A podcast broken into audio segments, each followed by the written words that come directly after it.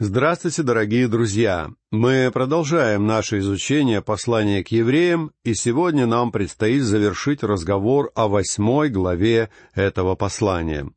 В этой главе идет речь о том, что Христос является лучшим первосвященником, который несет свое служение в превосходнейшем святилище посредством более возвышенного завета, держащегося на гораздо лучших обетованиях.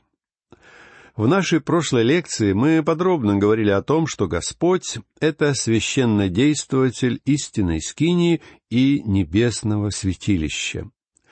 А в нашей сегодняшней передаче речь пойдет о том, что Он стал ходатаем нового и лучшего завета. Прочтем шестой стих.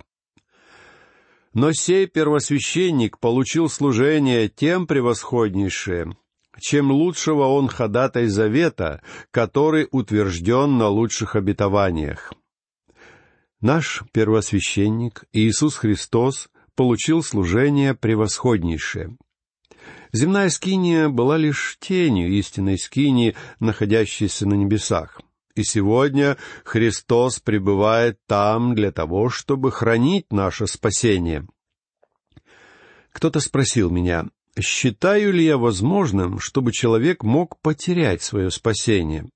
Что ж, я признаюсь вам, что я знаю точно, что сам я потерял бы свое спасение уже сегодня, еще до захода солнца, если бы Христос не находился сейчас на небесах.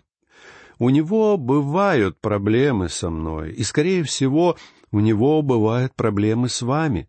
Но, слава Богу, он находится там, будучи ходатаем лучшего завета. Сегодня у нас с вами есть то, что мы привыкли называть Новым Заветом.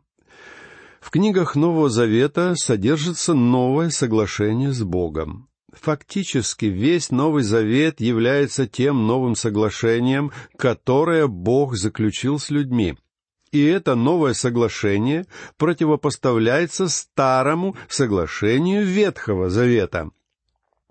Бог дал Моисею закон, а затем он дал ему наставление о строительстве скини и обо всех служениях, которые было необходимо совершать в этой скинии.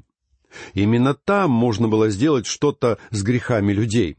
Однако никто никогда не обретал спасения через соблюдение закона. Никто никогда не приходил к Богу со словами, что он сумел исполнить все заповеди, а потому Бог должен принять его. Нет, Вместо этого люди постоянно приносили в скинию свои жертвоприношения, ибо они были виновны в нарушении Божьих законов. Закон показывал им, что они лишены благодати Бога, а система жертвоприношений представляла собой лишь образ или тень чего-то будущего. Хотя скиния, которую дал Израилю Бог, была настоящей скинией, она являлась всего лишь тенью реальной скинии, в которой Христос совершает сегодня свое служение.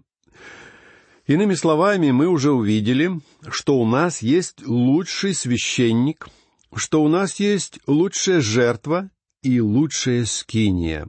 И вся эта символика как бы соединяется воедино в том медном жертвеннике, что стоял во дворе скинии, потому что Христос объединяет в себе одновременно все эти три составляющие. Он является лучшим священником, который совершает там свое служение. Он является лучшей жертвой, ибо Он принес самого себя. А также Он служит и в лучшей скине, поскольку Он принес свою собственную кровь за наши с вами грехи.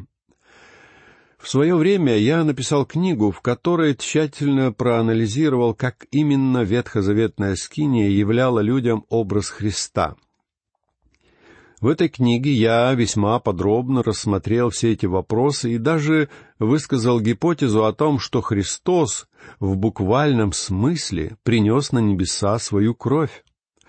По моему мнению, Иисус направлялся именно туда, чтобы совершить это жертвоприношение, когда произошла его встреча с Марией. Мы читаем об этом случае в 17 стихе 20 главы Евангелия от Иоанна. Иисус говорит ей, «Не прикасайся ко мне, ибо я еще не вошел к Отцу моему, а иди к братьям моим и скажи им, восхожу к Отцу моему и Отцу вашему, и к Богу моему и Богу вашему». Я думаю, что в тот момент он являлся нашим великим первосвященником, который направлялся на небеса, чтобы в прямом смысле принести там свою кровь. И я верю, что на протяжении всей вечности эта кровь будет находиться там, дабы напоминать нам всем о той цене, которую Он заплатил за наше искупление.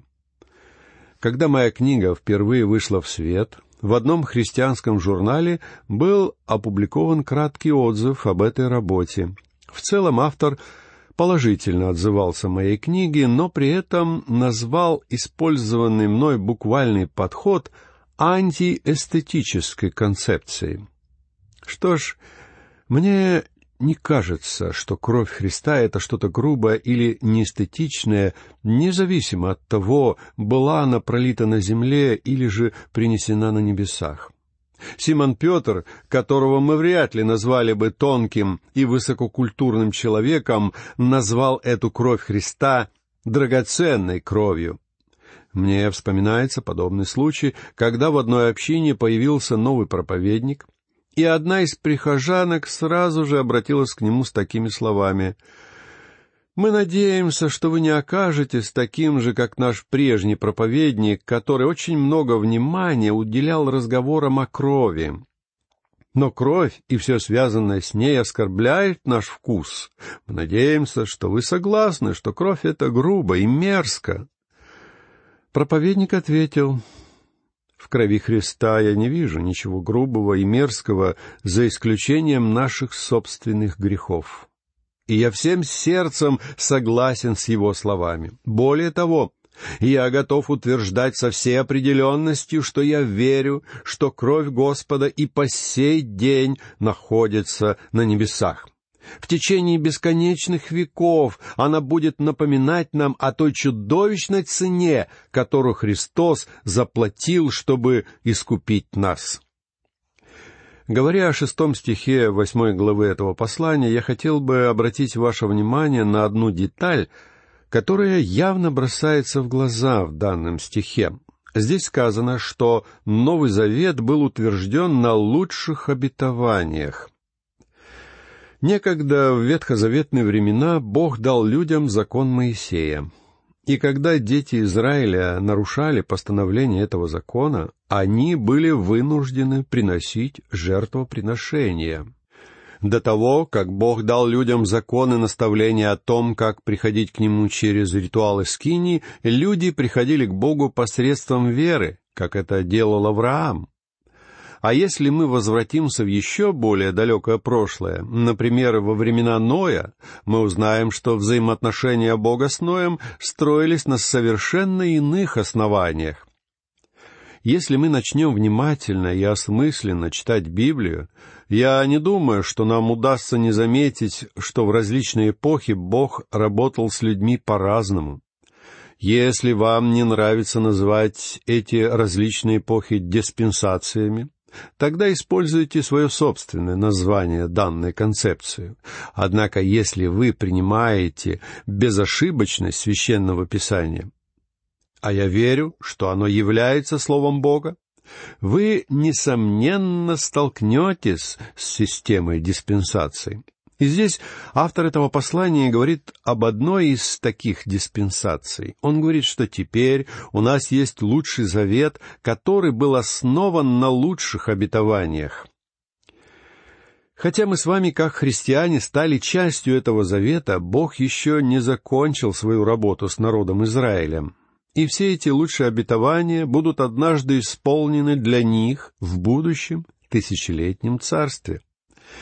Когда вы читаете книги пророков Ветхого Завета, вы просто не можете уйти от того факта, что однажды Бог должен будет возвратить детей Израиля обратно в их землю.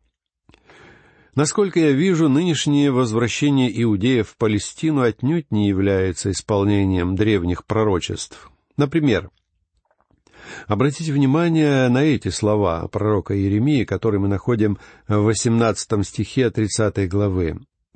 «Так говорит Господь, вот возвращу плен шатров Иакова, и селение его помилую. И город опять будет построен на холме своем, и храм устроится по-прежнему. Затем в восьмом стихе тридцать первой главы книги Иеремии мы читаем «Вот я приведу их из страны северной и соберу их с краев земли, слепой и хромой, беременная и родильница вместе с ними, великий сон возвратится сюда». Далее, в той же тридцать первой главе книги пророка Иеремии мы читаем в десятом стихе «Слушайте слово Господне, народы, и возвестите островам отдаленным, и скажите, кто рассеял Израиля, тот и соберет его, и будет охранять его, как пастырь стада свое. Ибо искупит Господь Иакова и избавит его от руки того, кто был сильнее его. Сегодня иудеи еще не возвратились в Израиль и не испытывают на себе Божье искупление, будучи очень далеки от Него. Но когда этот день, наконец, наступит, произойдет исполнение всего того, о чем автор послания к евреям говорит, когда пишет, что будут во много раз лучшие обетования в рамках превосходнейшего завета, который Бог заключит со своим народом. «Вот наступают дни, — говорит Господь, — когда я заключу с Домом Израиля и с Домом Иуды новый завет. Не такой завет, какой я заключил с отцами их в тот день, когда взял их за руку, чтобы вывести их из земли египетской. Тот завет мой они нарушили, хотя я оставался в союзе с ними, — говорит Господь. Но вот завет, который я заключу с Домом Израилевым после тех дней, говорит Господь.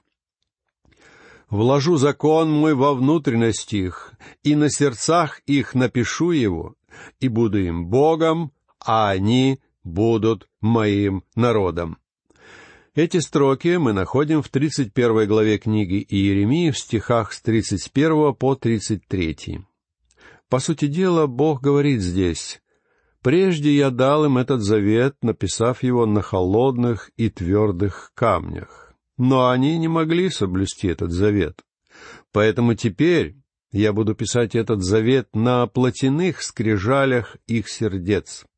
Однако вплоть до настоящего момента Бог еще не сделал этого. Совсем недавно я возвратился из поездки по Израилю. Будучи там, я не видел обращенных к Богу евреев.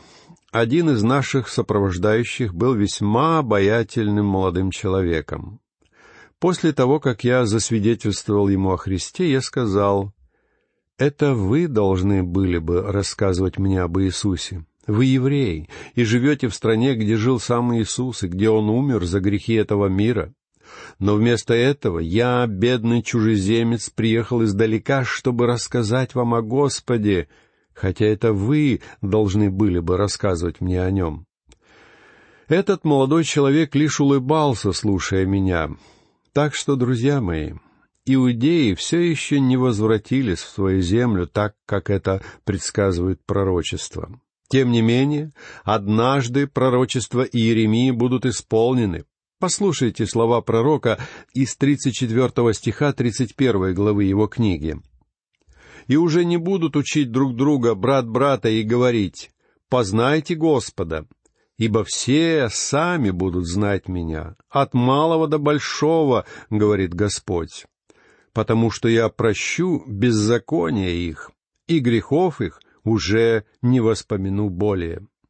Именно об этом говорит здесь автор послания к евреям. Новый Завет основан на лучших обетованиях. Христос является посредником лучшего завета, потому что этот завет содержит лучшие обетования. Далее прочтем седьмой стих. «Ибо если бы первый завет был без недостатка, то не было бы нужды искать место другому». Первый завет не отвечал всем необходимым требованиям, и это привело к необходимости создания нового, лучшего завета. Кто-то скажет, Но ведь это значит, что прежний завет имел какие-то изъяны. Нет, друзья мои, это не так. Послушайте, что говорят нам восьмой и девятый стихи. Но пророк, укоряя их, говорит, «Вот наступают дни, — говорит Господь, — когда я заключу с домом Израиля и с домом Иуды новый завет. Не такой завет, какой я заключил с отцами их в то время, когда взял их за руку, чтобы вывести их из земли египетской, потому что они не прибыли в том завете моем, и я пренебрег их, — говорит Господь. Пророк укорял этих людей, а вовсе не Божий завет — Проблема никогда не была заключена в самом завете Бога. В законе Бога никогда не было никаких изъянов или пороков. Но зато в каждом из нас есть очень много всяких изъянов и недостатков. Мы с вами не способны соблюсти закон. Мы с вами не способны удовлетворить всем необходимым требованиям этого закона а сам завет не дает людям необходимых сил исполнить все то, что он требует. «Вот наступают дни, — говорит Господь, — когда я заключу с домом Израиля и с домом Иуды новый завет». Мы только что прочли об этом в пророчестве Иеремии и можем также прочесть это в остальных книгах пророков. Новый завет будет написан на их сердцах, а не на каменных скрижалях так что они смогут повиноваться Ему. Будет иметь место полное прощение грехов и полное отпущение. Прочтем стихи с 10 по 13. «Вот завет, который завещаю Дому Израилеву после тех дней, — говорит Господь. Вложу законы мои в мысли их, и напишу их на сердцах их, и буду их Богом, а они будут моим народом и не будет учить каждый ближнего своего и каждый брата своего, говоря, «Познай Господа», потому что все, от малого до большого, будут знать меня, потому что я буду милостив к неправдам их, и грехов их, и беззаконий их не воспомяну более.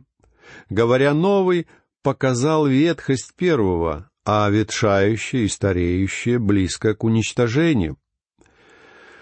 Так что, друзья мои, мы с вами не живем под властью системы Моисея. Бог говорит, что закон Моисея представлял собой старую модель, и что Он создал новую модель. Этот Новый Завет Он установил через Господа Иисуса Христа, который является нашим Спасителем.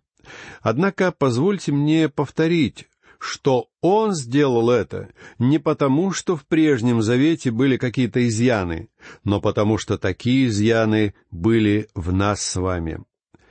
Сегодня мне очень жаль людей, которые вынуждены возвращаться в рамки Старого Завета. Они пытаются соблюдать субботу, а также они пытаются соблюдать часть закона Моисея, но если они по-настоящему проанализируют все это и будут честны с самими собой, они поймут, что им не удается соблюсти этот закон. Они не могут этого сделать. Все мы должны приходить к Богу за милостью и принимать Божьего Спасителя, данного нам в рамках Его Нового Завета. Закон был абсолютно бессилен произвести в человеке что-то доброе. Поэтому апостол Павел мог сказать в 18 стихе 7 главы послания к римлянам, «Знаю, что не живет во мне, то есть в плоти моей доброе». И это, друзья мои, говорит Священное Писание. А значит, это истинная и непреложная правда. Человек полностью развращен. Причем эти слова относятся не к какому-то человеку на улице или в соседнем подъезде. Эти слова относятся не только к людям, которые живут в чудовищных и вопиющих грехах. Эти слова относятся ко мне точно так же, как они относятся к вам. Но Святой Дух способен совершить невозможное. Святой Дух способен произвести святую жизнь в слабой и греховной плоти. Позвольте мне проиллюстрировать эту истину, используя весьма наглядную бытовую иллюстрацию. Представьте себе домохозяйку, которая зажигает плиту и ставит на огонь кастрюлю с большим куском мяса к обеду. И вот суп начинает вариться, как вдруг звонит телефон. Это близкая подруга нашей домохозяйки, с которой ей всегда есть что обсудить. Она пододвигает кресло поближе к телефону, ожидая самых последних новостей. Так незаметно проходит час, когда женщина вдруг осознает, что из кухни доносится запах подгоревшего мяса, потому что вода в кастрюльке полностью выкипела. Хозяйка бросается к плите, хватает вилку, чтобы спасти остатки обеда, но мясо не держится на вилке, оно переварилось. Женщина втыкает вилку глубже, но и это не приносит результата. Вилка не помогает, потому что она ослаблена состоянием мяса. При этом в самой вилке нет никаких изъянов. Это может быть замечательная вилка, но она не может удержать мясо, потому что проблема заключена в самом мясе, которое оказалось переваренным. Закон был подобен этой вилке. Он подобен вилке в том, что он был ослаблен плотью и обессилен. Он не мог поднять нас. Причем не надо думать, что закону просто не удалось поднять нас. Закон принципиально не мог поднять нас. Поэтому и был предпринят абсолютно новый путь — Святой Дух. То, чего не мог сделать закон, способен сделать Святой Дух. Поэтому мы с вами должны обретать спасение и жить христианской жизнью в рамках этого нового принципа. Мы имеем Новый Завет, основанный на лучших обетованиях. Бог дал нам Святого Духа, а Христос, наш ходатай, пребывает сегодня в вышине, чтобы помогать нам. Это замечательный отрывок Писания, и если вы хотите перейти на более твердую пищу, а не продолжать питаться детским молоком, хотя молоко Слова Бога весьма полезно для здоровья, научитесь справляться с такой пищей. И в духовном смысле такой взрослой пищей является учение о живом Христе и его нынешнем служении на небесах ради нас с вами. Друзья мои, когда мы прикасаемся к живому Христу, это поднимает нас в невиданные высоты. Это такие высоты, выше которых нам не удастся подняться, пока мы еще пребываем в этом мире.